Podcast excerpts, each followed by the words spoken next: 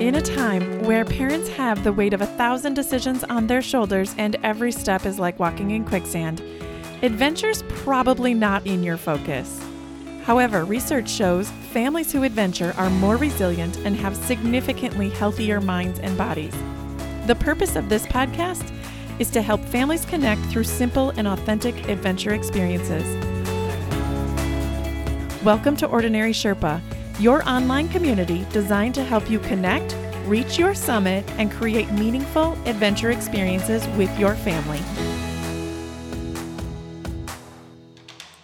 Hello, and welcome to Ordinary Sherpa. I'm your host, Heidi Dusick.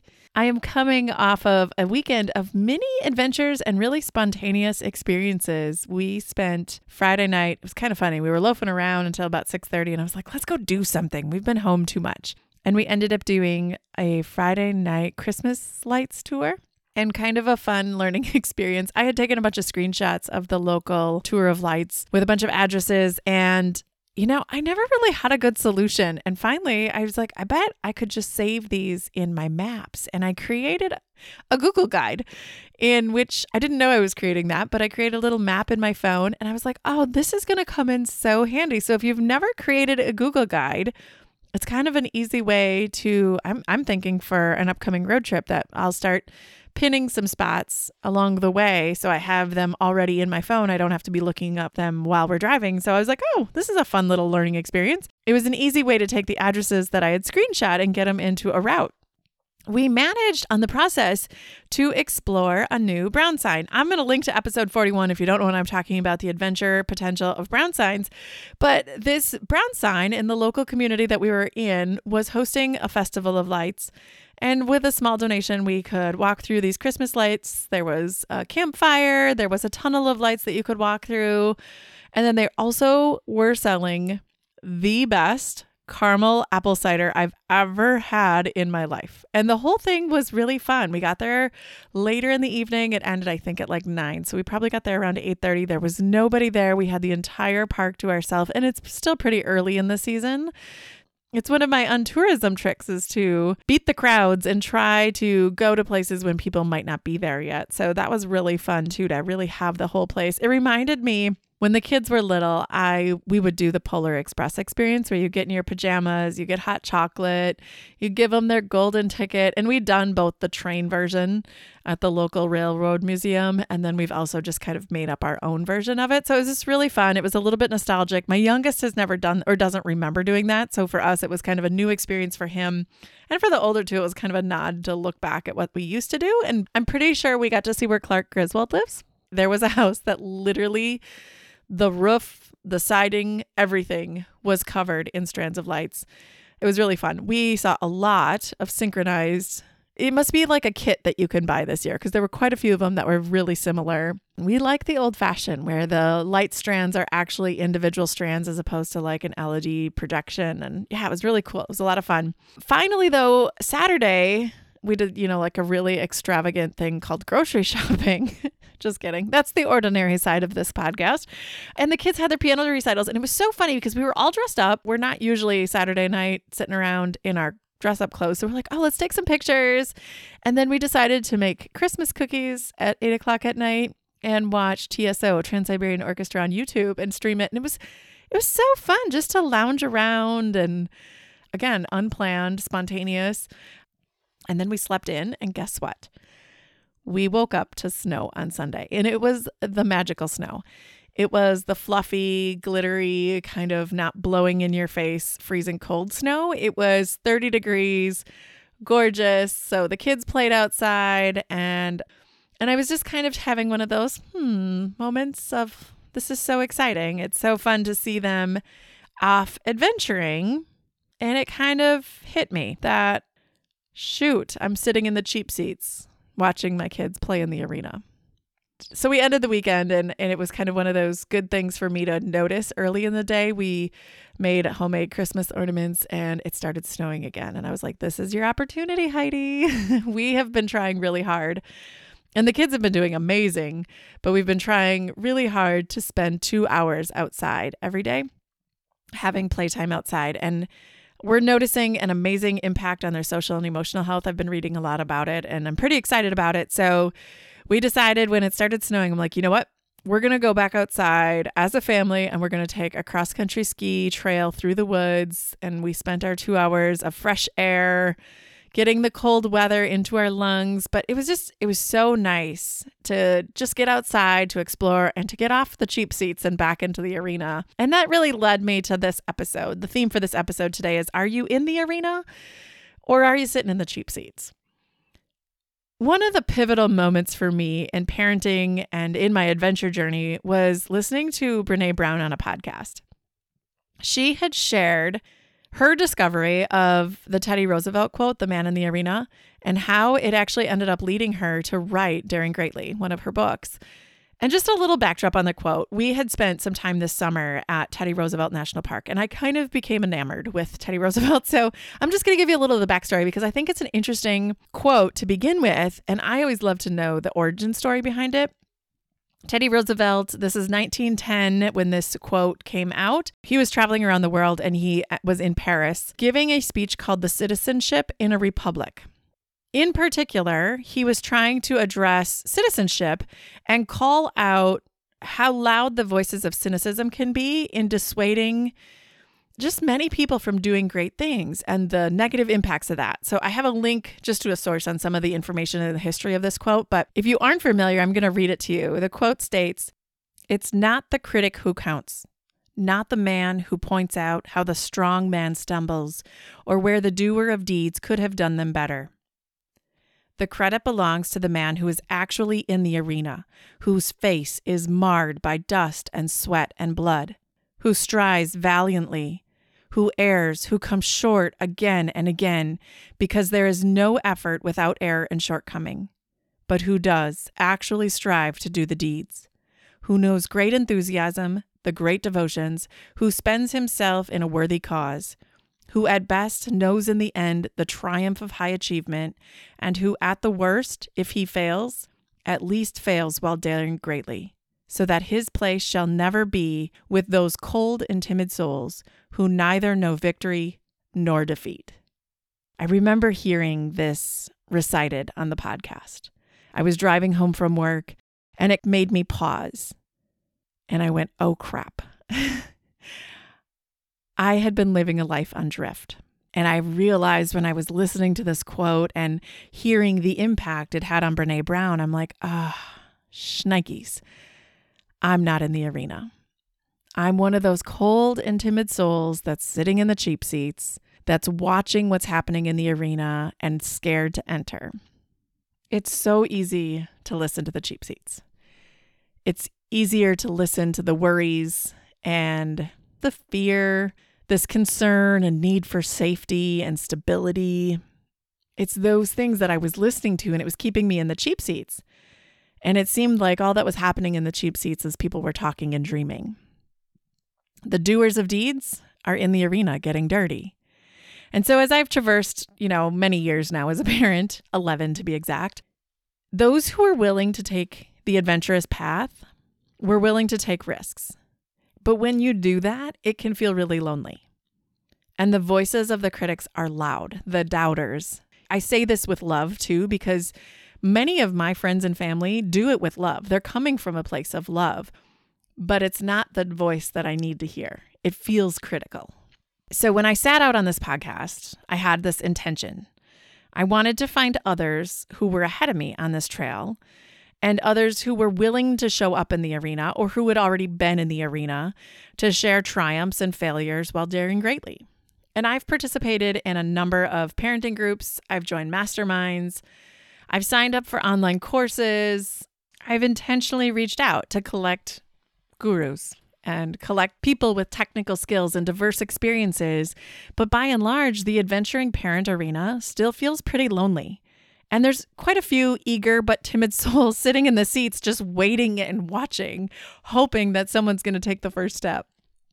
So there's a chapter in my upcoming book about building and creating an adventure tribe or A Circle of Trusted Adventure Advisors, which was inspired by Pat Flynn and then reinforced by John Lee Dumas. If you're familiar with either of their work, Pat was the one that really suggested when he was launching his business, he needed a different trusted circle of advisors that were not merely friends, but rather skilled advisor that he trusted, much like his financial advisor or legal counsel who had a vested interest in his personal and professional goals. People who could test him, but in a way that still came from a caring heart. People who were willing to connect with him, share honest feedback, not just try to make him feel good, but actually be interested in him improving and getting better and the other advice I took from John Lee Dumas was to find a mentor who is one year ahead of where you want to be and invest in them, learn from them. Do whatever you can to get access to their content. Surround yourself with people who have more experience with you. And I think it might have even been Shane Sams from The Flip Lifestyle who said, Your goal is to be the dumbest person in the room and just go soak up and learn from others, which I digress. I'm having like a Hamilton moment, like the room where it happens, the room where it happens, the room where it happens. Okay, I don't typically sing. So, what this is making me think of though is this weekend when I was having this moment of, shoot, am I in the arena? It also got me thinking about who's in my adventure tribe? Who am I cultivating? Who am I reaching out to? Who else might I be offering support to as well? So, it gets me thinking about, when we're embarking on big, hairy, audacious adventure goals, bold and brave, and some of those big things that I know so many of you are working towards, it's tricky, right? These are hairy things. When I encounter a problem, I either A, find a solution, B, create a solution, or C, let the problem go. And that might seem really simple, except my bold and adventurous goals, I'm not really willing to let them go yet. We are embarking on some pretty audacious things in 2022, and I'm really excited about them. And I've yet to find a solution after years and years of searching of you know trying to find this community that's designed for adventure parents or just adventurous lifestyle design so i think that's leading me to answer b which is to create a solution you know, I don't want to go to a place where people just talk about their dreams and goals. I want to go to a place and connect with people who are getting marred with dust and blood and taking action. I don't really want a bloody battle, by the way. Sorry, that was just a figurative speech. People who are spending their time and energy on worthy cause trying to design the life that they want to live. And I've found a few families who do this well and I want to bring them to the community to do deep dives and masterminds so that we can interact and bring their experiences and lessons learned to the arena where we don't merely just have to sit in the cheap seats and have a conversation. You know, I think back to my teaching days, we called those in service days the sit and get days. I don't want to sit and get experience. I don't want to sit and listen to what everybody else is doing and figure it out for myself. I want to get in the arena with all of you and interact and help solve problems and talk about things like what are you doing about health insurance and how are you funding this and what are you doing for work and where are you going? How are you planning your itineraries? It just, I mean, there's so many things that when you get in the arena, you get to put on a different suit of armor. You get to get dirty. You fall down. You go forward with great enthusiasm, knowing that there's 20 other adventurous parents in the arena with you. So I want to bring you the members of my trusted advisor circle who have helped me through the mindset and the money and setting expectations, working through self doubt and fear, while also helping you build yours in the process. I want the arena to not only inspire you, but support you and help keep you accountable as well. And I have heard from so many, not only from my Everyday Adventure Challenge cohorts, which is focused on simplicity and, you know, just kind of getting in the practice that there's also this idea of so many of you working on lifestyle design, having really big, bold ideas, and that they just need more depth, more planning support, more insights. You know, if they had someone to really help them predict or navigate what the black swan events will be, like what haven't they thought about that they need to be thinking about? Some examples of in the arena experiences that I know within the ordinary Sherpa community, because I've talked with so many of you and I've met with you. Here are just some examples, and just to give you some insights of what is happening within this community. One is take a six week vacation in the summer. It's the longest vacation this family would ever take. Take a slow travel road trip in an RV around North America. Hike the Patagonia Trail. Take a mini retirement or a gap year. Take a luxury trip using only travel rewards. Rent out their house and be location independent. Write a book. Launch a blog or podcast brand. live on a sailboat, start a homestead, attain dual citizenship. These are pretty bold, audacious goals, and they're not necessarily hard, right? People have done these things. It's not like you're going to be the first. The point is not about being the first or the best. The point is, this is an audacious goal for your family. And it's so easy to sit in the cheap seats and think, gosh, I wish I could do that. And I'm telling you, all of these lifestyle experiences can be achieved within the next six to 12 months. And actually, none of these are mine, just so you know. But we have a pretty bold family adventure goal for 2022. And it's the kind that has me both scared and excited at the same time. And I just know that having a tribe of advisors, of curious supporters, willing to embark on bold and brave just feels so good. So here's the official announcement of something that is coming within Ordinary Sherpa is the In the Arena Mastermind and the Family Adventure Tribe community. So they're kind of a two-pronged piece. They're different tiers I'm not going to go into detail. I'm keeping it a closed group with about 20 to 30 people max so that you can build the relationships and build the trust. So while we, we test this model and bring it to the Ordinary Sherpa community, it will officially launch in January. So I'm just doing a pre launch. I know a lot of people don't necessarily listen to my podcast the week they come out. So I want to give you some time to think about it. If you are interested, intrigued, or simply just want to know more about it, I have created a wait list. So this is just going to be targeted information where I will send you the application if you want. We can go deeper in conversation. If you head to ordinarysherpa.com backslash arena, and maybe you just want to think about it, right? This is not necessarily I'm planting a seed here. This is just a test of how can we help support. The idea all along has to build a community, has been to support you in reaching your adventure goals and dreams. And as a family that gets really tricky, and I know we're at all different places and spaces. I wanted to treat this experience like an adventure lifestyle mastermind to help you achieve your lifestyle and adventure family goals in 2022. I'm going to digress a little bit. And I just get really excited every time we talk about this Arena thing. I've been thinking about it for a while. And it's not just about the service offering. I want you to actually think about where does the arena exist? It can be whatever you want. And, and sometimes simple things like the thing I experienced this weekend of me sitting inside watching my kids play outside was me sitting in the cheap seats sitting in the house is an option, you know, and I think I'm not trying to guilt anyone who wants to sit in the house because let me tell you, that was also a really refreshing experience. but outside playtime, it's critical for every human being, not just kids. And I want you to notice where are you sitting in the cheap seats? And when are you in the arena getting dirty? Because regardless if the result is victory or failure, at least you're taking a step towards action.